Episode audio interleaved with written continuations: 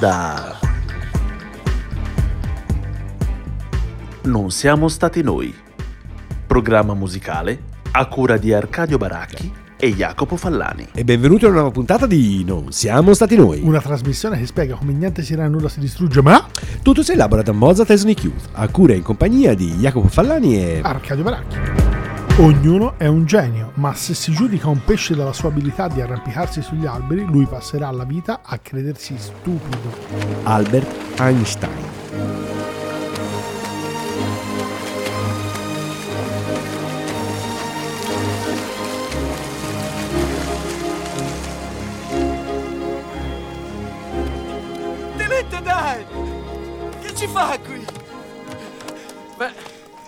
Vedere se mi reggo in piedi su una barca. Ma lei non ce l'ha i piedi, Tenente Dan. Sì, questo lo so già. Mi hai scritto una lettera, idiota. Bene, bene, il capitano Forrest Gump. Dovevo vederlo con i miei occhi. una volta ti ho detto che se diventavi capitano di una barca per gamberi, sarei stato il tuo primo ufficiale. Beh, eccomi qui, sono un uomo di parola io, che credi? Ok. Sì, però ficati in quella testa, che non ti chiamerò mai signore. No, signore.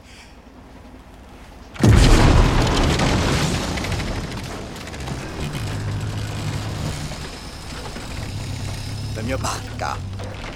Nella gloriosità sonora dello studio B e soprattutto di un incipiente raffreddore che mi colpisce ma che per il momento ha lasciato indenne Arcadio, questa puntata non a caso fa riferimento a malattie e genialità perché come avete intuito forse anche L'abbiamo da... chiamata atipicità Esatto, strumentali. perché appunto il buon tenente Dan, o Dan scusami, di eh, Forrest Gump, perché come ricorderete lascia le gambe in Vietnam.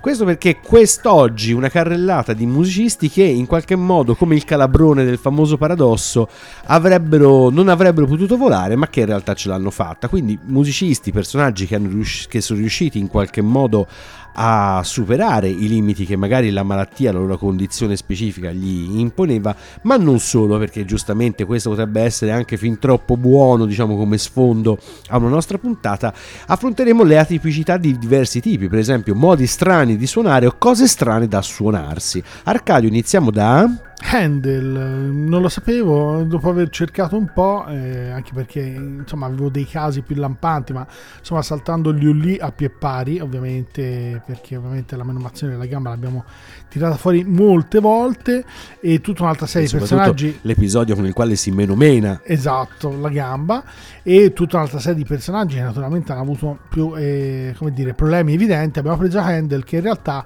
sembra fosse stato colpito eh, intorno ai 52 anni, 1737, da una o da un ictus, insomma non è chiarissimo, ovviamente è tutto riportato all'epoca, stiamo parlando del 1737, per cui insomma potete immaginare, non si sa se era un risanamento nervoso, un disturbo eh, insomma relativo ai nervi oppure veramente un ictus. Fatto sta che insomma per alcuni mesi si sente male, non è in grado di suonare e praticamente va a fare eh, ad Aquisgrana, praticamente delle terme eh, particolarmente calde, ci rimane per alcune settimane i bagni caldi eh, e poi insomma praticamente risorge. Sembra praticamente che riesca a ritornare agli antichi splendori suonando l'organo in maniera eccezionale e praticamente insomma ritorna a comporre. La prima cosa che compone praticamente subito dopo è quest'opera Serse di cui a questo punto vi facciamo sentire quello che è peraltro una delle melodie più famose di Handel che è Ombra Mai Fu e vi diciamo semmai qualcosa dopo. Dunque, Ombra Mai Fu eh, tratta dall'opera Serse di Handel, Georg Friedrich, Friedrich scusate, Handel, con questa esecuzione di Janáček Chamber Orchestra e con la Patricia Janechova soprano.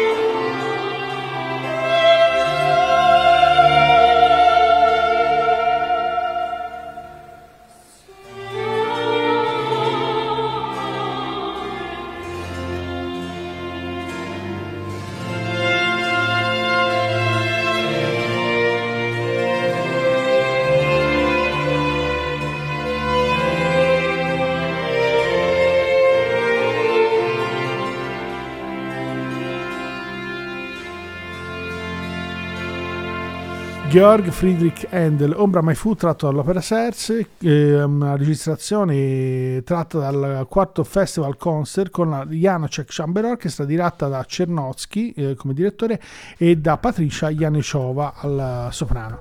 Come dicevamo, insomma, Handel fu colpito praticamente insomma, da questa, però insomma, non è chiarissimo se sia stato un ictus, se un insomma, malanno di tipo diverso, reumatismo, cosa, insomma, un esaurimento nervoso, ma insomma, dopo...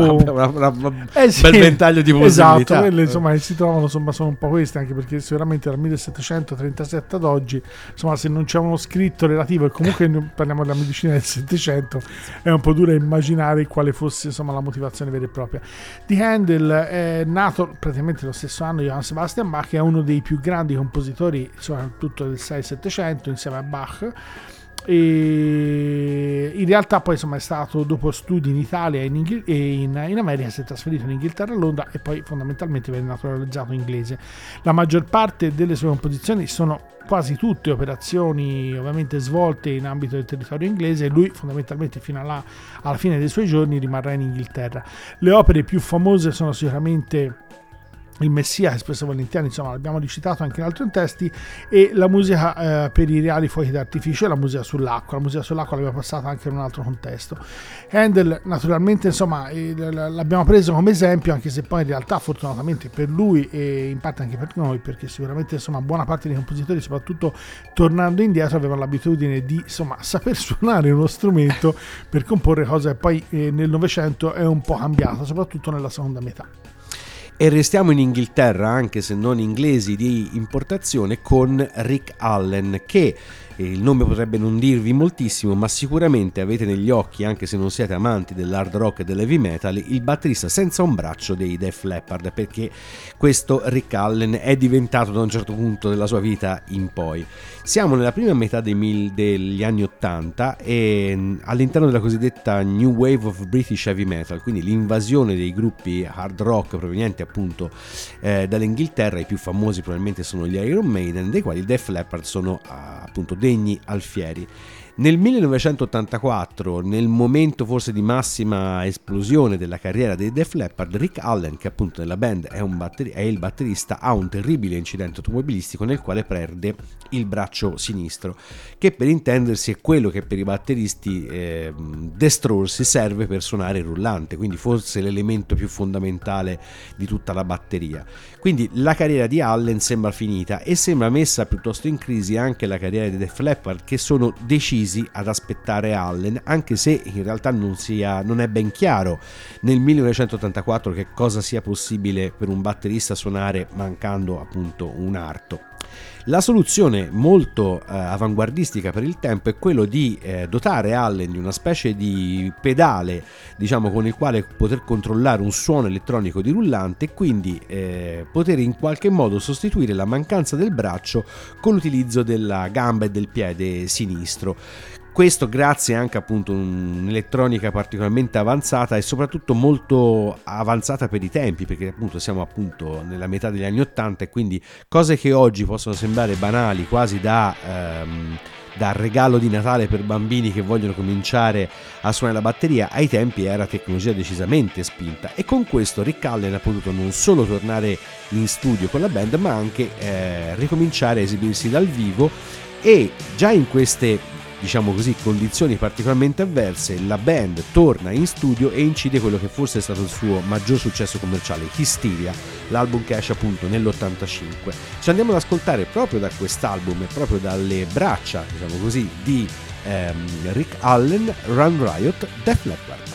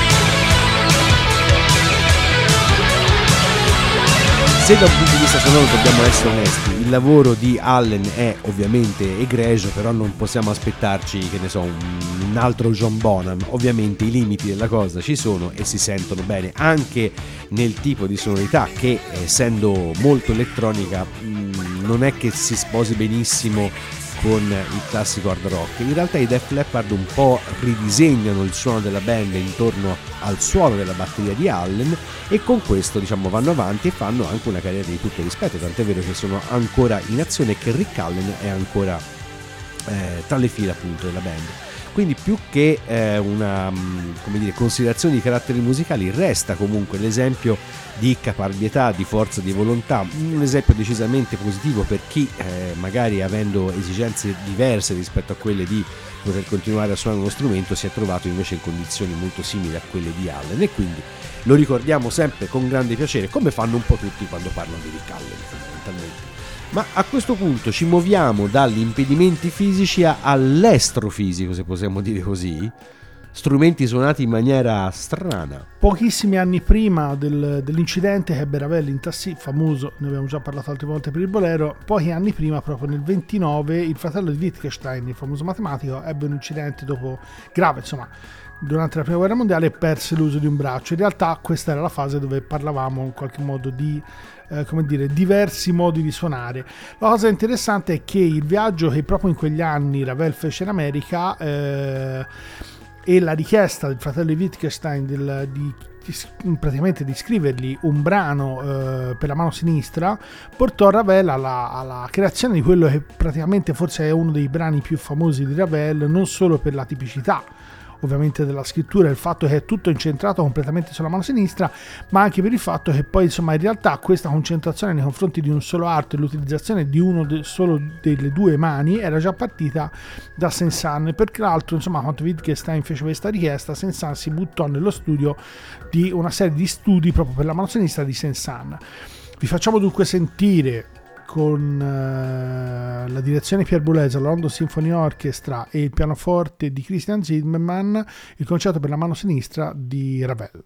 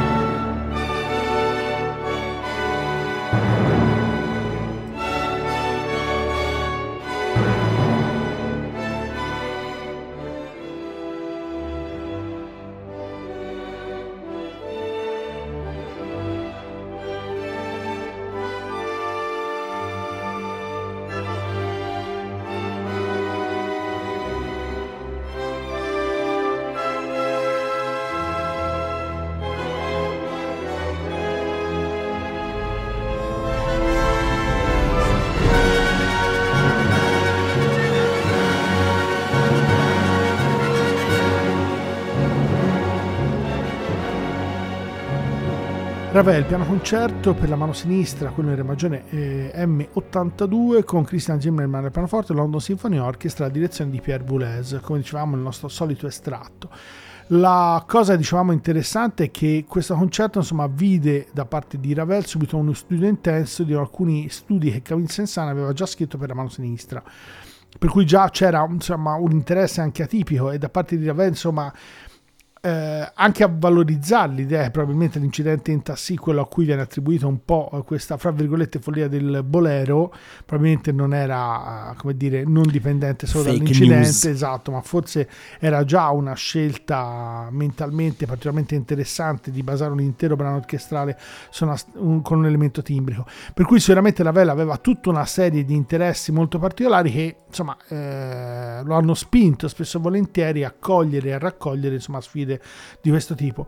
Altra cosa interessante è che era rimasto colpito del jazz come molti compositori in quegli anni, in ultimo anche Debussy, e però Wittgenstein sicuramente rimase abbastanza distante nei, confronti insomma, di un genere assolutamente lontano da quelle delle sue conoscenze, però ci sono, ci sono, alcune ascendenze all'interno del brano che naturalmente insomma, hanno ovviamente dei richiami. Eh, questo insomma anche in passato ne abbiamo già parlato, probabilmente lo rifaremo in futuro, fra quelli che sono i rapporti fra il jazz la musica classica e insomma le prime interpretazioni che nell'ambito classico sono state fatte di quella era un po' più l'idea che loro si erano fatti del jazz. E rimaniamo sempre nell'ambito dell'approccio, diciamo, non convenzionale all'esecuzione musicale con Jeff Healy, che in realtà noi avremmo potuto mettere anche nella tranche precedente, perché il povero Jeff Healy perse la vista eh, all'età di un anno per eh, un cancro, che cosa che poi la, la, l'avrebbe segnato anche molto più avanti nella vita. E ehm, praticamente a un'età giovanissima, la leggenda dice due anni, ma insomma eh, è dibattibile, eh, gli venne regalata una piccola chitarra giocattolo che eh, il piccolo Jeff trovò più congeniale ehm, tenere in grembo, diciamo così, piuttosto che imbracciarla come la chitarra andrebbe, tra virgolette, imbracciata. Quindi Jeff ha iniziato a suonare la chitarra praticamente eh, imponendo le mani dall'alto, quindi non eh, avendo il manico per capirsi ehm, stretto fra la mano sinistra, ma utilizzando la mano sinistra dall'alto e tenendo il manico in orizzontale. In realtà si fa molto prima andare a guardare su internet eh, come si esibiva Jeff Healy e, e, soprattutto per goderne anche la potenza, da, sia dal punto di vista musicale che anche dal punto di vista della presenza scenica, perché Healy cantava, suonava, ogni tanto si alzava e ballava, ehm, pretend- riuscendo a suonare eh, aggrappandosi alla chitarra o mh, mm, riuscendo a tirarla a sé. Insomma, era una cosa abbastanza sovrannaturale. In realtà dal punto di vista musicale Jeff Healy si inserisce nella tradizione del blues elettrico tipico della fine anni 80, quello che ha avuto in Stevie Ray Vaughan molto probabilmente il suo più fulgido eh, esempio, però Healy era comunque un grande talento, musicalmente non di grande originalità ma sicuramente di grande impatto e di grande cuore, questo indipendentemente dalla eh, sua condizione e anche dalla particolarità del modo di suonare la, la chitarra. Quello che ci andiamo ad ascoltare il brano che ha apriva il suo album di esordio del 1988, l'album era See the Light e il brano che ci andiamo ad ascoltare è Confidence Man con Jeff Healy. Well,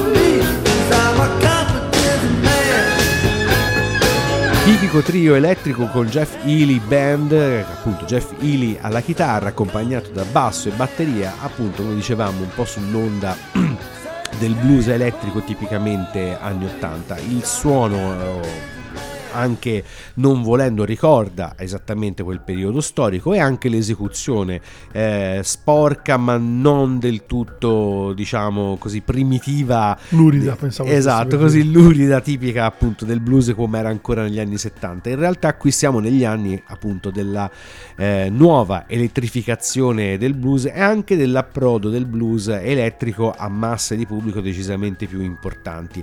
Ili è oltre a essere appunto eh, non vedente a questo modo particolare di suonare la chitarra è anche diciamo così bianco e quindi sembrava un po' il poster boy diciamo di questa nuova generazione. Meglio da un certo punto di vista del decisamente già citato ma molto più ehm, estremo dal punto di vista del talento Stevie Ray Vaughan. Purtroppo come in parte accennavamo prima la carriera di Jeff Healy si è chiusa eh, abbastanza rapidamente quando nel 2008 lo stesso eh, Healy è passato a miglior vita purtroppo pagando ancora tributo al cancro che già gli aveva portato via eh, la vista quando era sostanzialmente un neonato. Quindi diciamo una vita veramente poco fortunata se non grazie allo spazio che la musica è riuscito in qualche modo a fargli guadagnare. Ma a questo punto dopo aver aff- affrontato le eh, atipicità come ha detto giustamente Arcadio legate al fisico di questi autori ed esecutori ora entriamo nelle bizzarrie mh, diciamo così strumentali.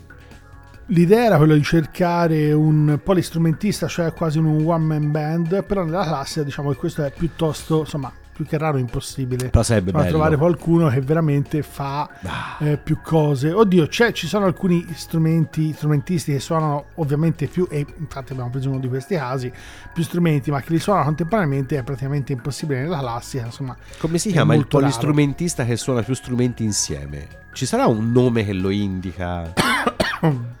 Contempor... mus- multi... Vabbè, andiamo avanti. Non saprei. E abbiamo scelto eh, Hector Villalobos, che in realtà poi insomma è violoncellista, clarinettista, sassofonista, pianista e non per ultimo anche perché poi insomma famoso per i suoi studi per chitarra, chitarrista. In realtà poi come chitarrista è stato un autodidatta e come compositore si è ispirato principalmente a Bach, altro polistrumentista e a Telemann, altro polistrumentista. Ha ricevuto una borsa di studio peraltro fu Rubinstein, Arthur Rubinstein che disse insomma, insomma diamogliela, è un ragazzo capace, questo insomma è di fondo. Il ragazzo si farà. Il ragazzo si farà, esatto. E si è fatto conoscere anche come violoncellista, insomma, in patria, perché insomma ha fatto ampie tournée. Per cui un vero polistrumentista. Abbiamo trovato una cosa un po' di archivio, un'incisione nel 1939 di lui stesso. In realtà, poi questo è tratto da un documentario un po' più ampio su di lui. Però è lui stesso Villalobos che, che, play, che suona, scusate. Che play. Esatto, Grande. Esatto. Eh, Che suona- esatto, mi stava per venire che suona la chitarra e vi facciamo dunque sentire Hector Villalobos che suona la chitarra.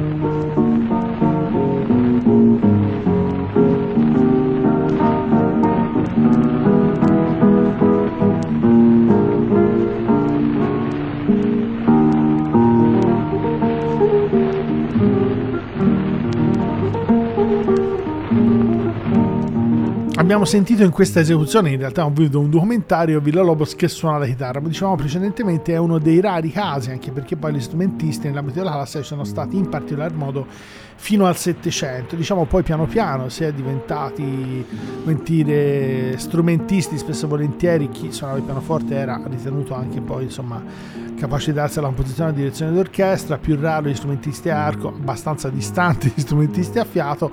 E poi insomma i casi nel Novecento di strumentisti che sapessero suonare più strumenti, facessero il direttore d'orchestra, il compositore, sono rari i casi. Eh, forse il caso più famoso è Leonard Bernstein, per cui che è stato compositore, pianista, direttore d'orchestra, tutto a livelli insomma di, di, di, di insomma, altissimo livello perché poi alla fine insomma abbiamo passato le le famose mattine per la gioventù dove fa sfoggio di attività pianistica e direzione d'orchestra e i suoi brani, eh, in particolare insomma ovviamente la West Side Story che insomma è sicuramente uno dei brani più conosciuti del Novecento.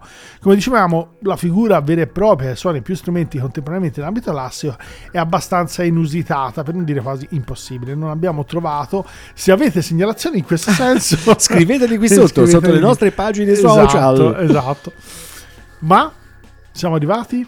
Siamo arrivati al One Man Band che tu hai. No, siamo arrivati al One Man Band che tu in parte hai già citato. One Man Band ce l'avete presente tutti, no? Nell'immaginario nostro. È Totò. No, sì, eh, volendo sì. Esatto. Però ecco, se sei di un'altra generazione, anche Otto e Barnelli erano in realtà two man band che mh, in realtà eh, sono i basker fondamentalmente, la gran casa sulla spalla, chitarra in mano, l'armonica, il kazoo e, e via cantando. Sono una specie di evoluzione per così dire, del, del cantastorie della nostra de, tradizione più, più, tradizionale, più pura, come direbbe eh, Elio. Però musicalmente non sono mm, mai state figure particolarmente rilevanti perché molto legate appunto a questo eh, approccio appunto da cantastorie, da musica di strada. E la musica di strada sappiamo che diventa, come dire, degna di eh, registrazione e poi di passaggio magari al palco, al teatro, eccetera solo in determinate condizioni.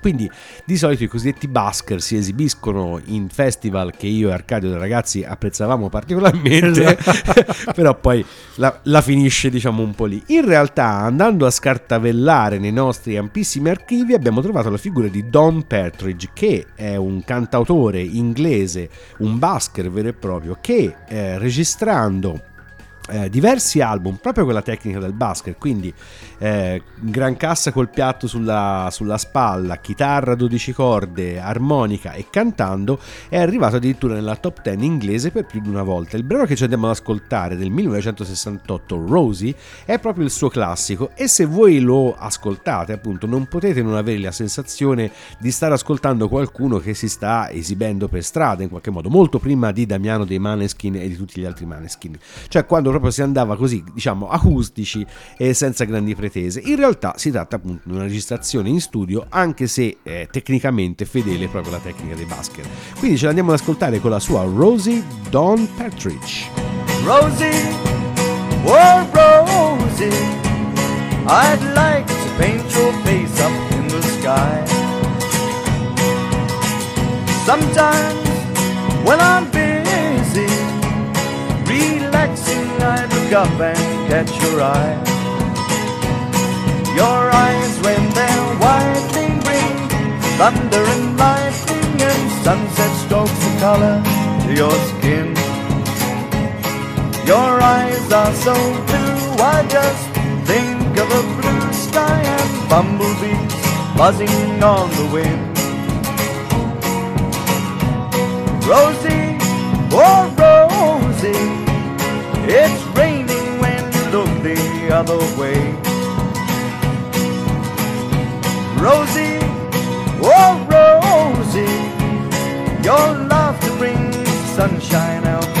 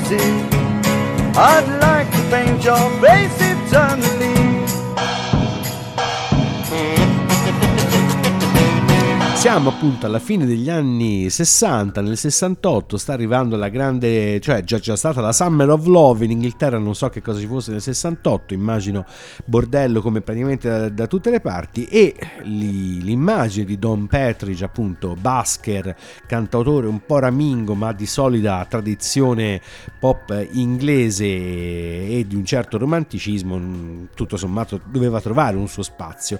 E quindi appunto questo mh, giovane musicista ai tempi abituato a esibirsi per strada riuscì a arrivare nella top 10 inglese eh, e lì inverare appunto questa grande tradizione del bascheraggio che in realtà oggi sta un po' scomparendo in parte perché eh, suonare per strada diventa sempre più complicato viste le multe che ti possono affibbiare o i permessi che si debbono chiedere. E poi perché soprattutto mh, anche essendoci molti polistrumentisti in giro oggi la tecnologia permette eh, di anche l'apprendimento più semplice diciamo di tanti strumenti musicali ma anche l'utilizzo di strumenti come le loop station per esempio che permettono di registrare Sovrapporre. esatto sovrapporre piccoli frammenti musicali l'uno all'altro ha eh, fatto venire meno la necessità di dover suonare tanti strumenti eh, contemporaneamente la cosa da eh, può essere interessante dal punto di vista musicale però permetteteci a noi che siamo dei vecchi che ven- venga un po' meno diciamo la poesia. E con questa mezza lacrima da boomer quali noi siamo perché non passare direttamente alle robe strane suonate strane con cose strane Ma in realtà io, essendo sempre in ambito laser, sono scivolato di poco perché sono andato verso un tico tico di ebreo. non ci andare Esatto, ma in realtà eh, l'idea era quella di far vedere qualcosa insomma, di particolare. Se vi capita andate a vedere il video. Stiamo parlando del duo Siqueira Lima. In realtà suonano il tico tico, ma lo suonano a quattro mani con una chitarra sola. Di queste esecuzioni con queste tipologie qui oggi insomma ne trovate diverse. C'è anche un trio di Barcellona che poi in realtà è un quartetto perché uno suona praticamente la chitarra, però si chiama trio, questa non l'abbiamo capita, ma è così.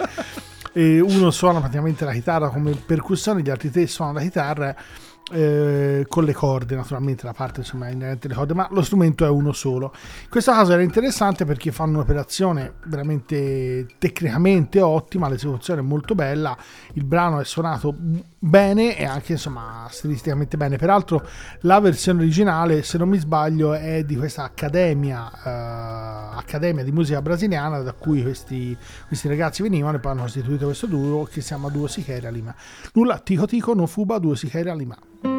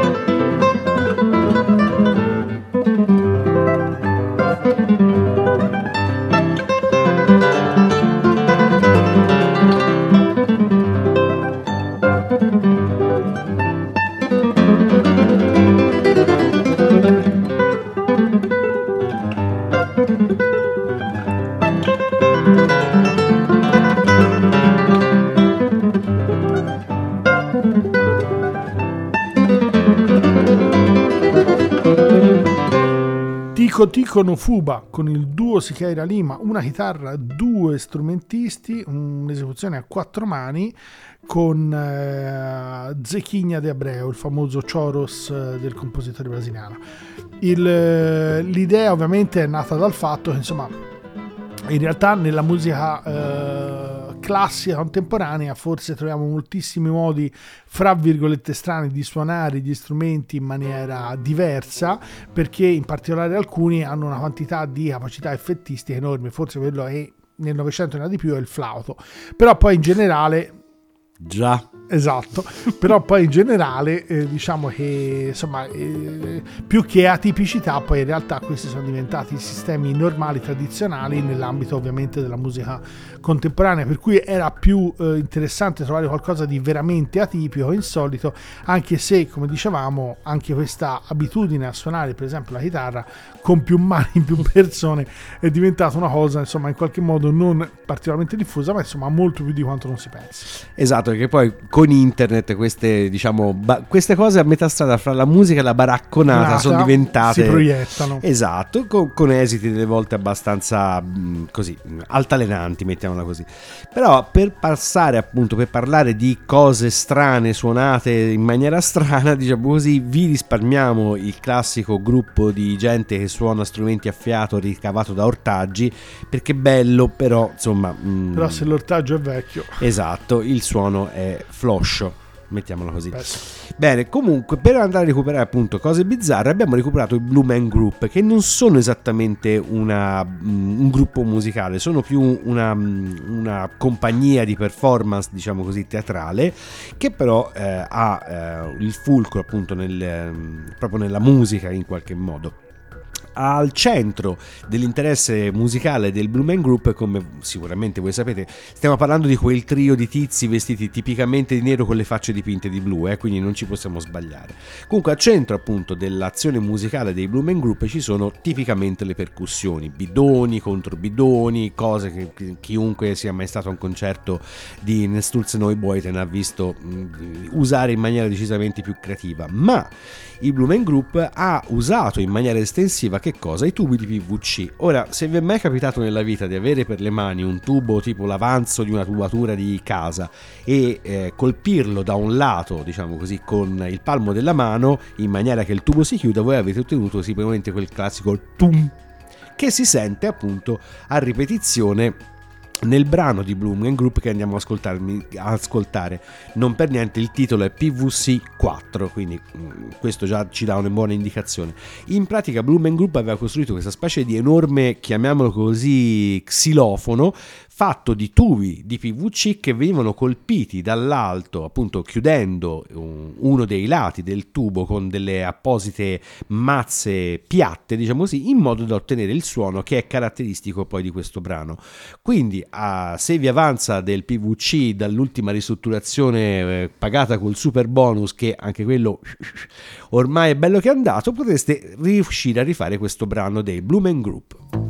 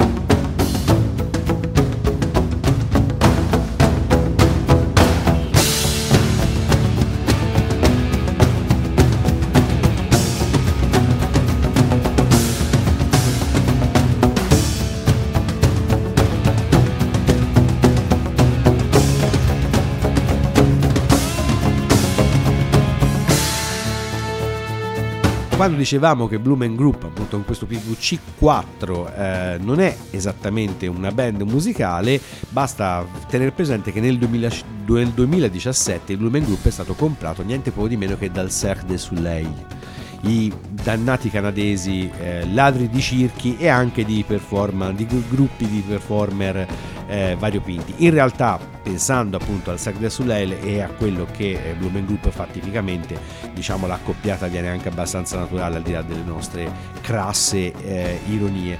Musicalmente non sono cose diciamo particolarmente interessanti, però è simpatica l'idea che poi tra l'altro è stata ripresa sia da molti artisti di strada, ogni tanto capita qualcuno di vedere, di, capita di vedere in giro qualcuno utilizzare lo stesso tipo di strumento, anche perché diciamo lo xilofono fatto di tubi di TVC è è piuttosto leggero e trasportabile e anche un paio di giovani ragazzotti YouTube Sensation e, e quant'altro si sono esibiti eh, stessa, con la stessa strumentazione quindi in un certo senso hanno pavimentato la strada per chi voleva esibirsi con le eh, percussioni di PVC.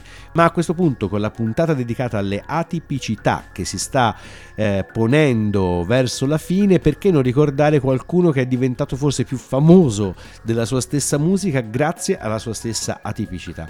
Il contributo, come al solito, è letto da Arcadio. Un musicista sordo. Possiamo non immaginare un pittore cieco, ma noi conosciamo però il veggente divenuto cieco. Il musicista sordo somiglia ora a Tiresia, che cieco sul mondo fenomenico contempla con l'occhio dell'anima il centro, da cui muovono tutti i fenomeni. Non disturbato dai frastuoni della vita, Beethoven rimane solo, intento alle sue memorie interiori. Allora l'essenza delle cose parla di nuovo a lui, nella serena luce della bellezza. Allora egli comprende la foresta, il prato, l'azzurro cielo, la folla lieta, la coppia amorosa, il correre delle nuvole, lo strepito della bufera, la beatitudine di una pace interiore. E allora penetra per tutte le sue opere quella meravigliosa serenità che è una caratteristica della sua musica. Riccardo Vagnerone. Riccardo Wagner, Richard Wagner, Wagner, esatto. che parla niente di meno di Beethoven. Esatto. Anche perché è uscita poi in realtà. Esatto, non- Esatto. se eravate stati attenti in classe, la Lo risposta diceva, la, esatto. la sapevate. diciamo Di che così. colore è il cavallo bianco di Napoleone? Esatto. Insomma, la domanda è questa. Però voi potete non sapere che cos'è la quinta, non potete che sape- cos'è, sapere che cos'è l'inno alla, alla La gioia. pastorale e compagnia. Però chiunque sa che Beethoven era sordo. Nonostante la sua sordità, ha continuato insomma, a comporre, sembra peraltro con metodi insomma, abbastanza improbabili. abbastanza improbabile. Un Cosa della quale noi lo ringraziamo. Bene, per questa puntata non siamo stati noi è tutto, ma prima del lancino finale vi ah, salutiamo con il grande, il gigantesco Michel Petrucciani che fa le buche con un classico del jazz pianistico Caravan, rivista nella sua, mm, appunto, nella sua tipica lettura, con la sua tipica manualità. Lo sentiamo appunto in un'esibizione dal vivo. Per questa puntata non siamo stati noi è tutto. Vi salutano Jacopo Fallani e Arcadio Baracchi e ricordate che se quello che avete ascoltato questa volta vi fosse sembrato particolarmente strano, non è sicuramente colpa nostra.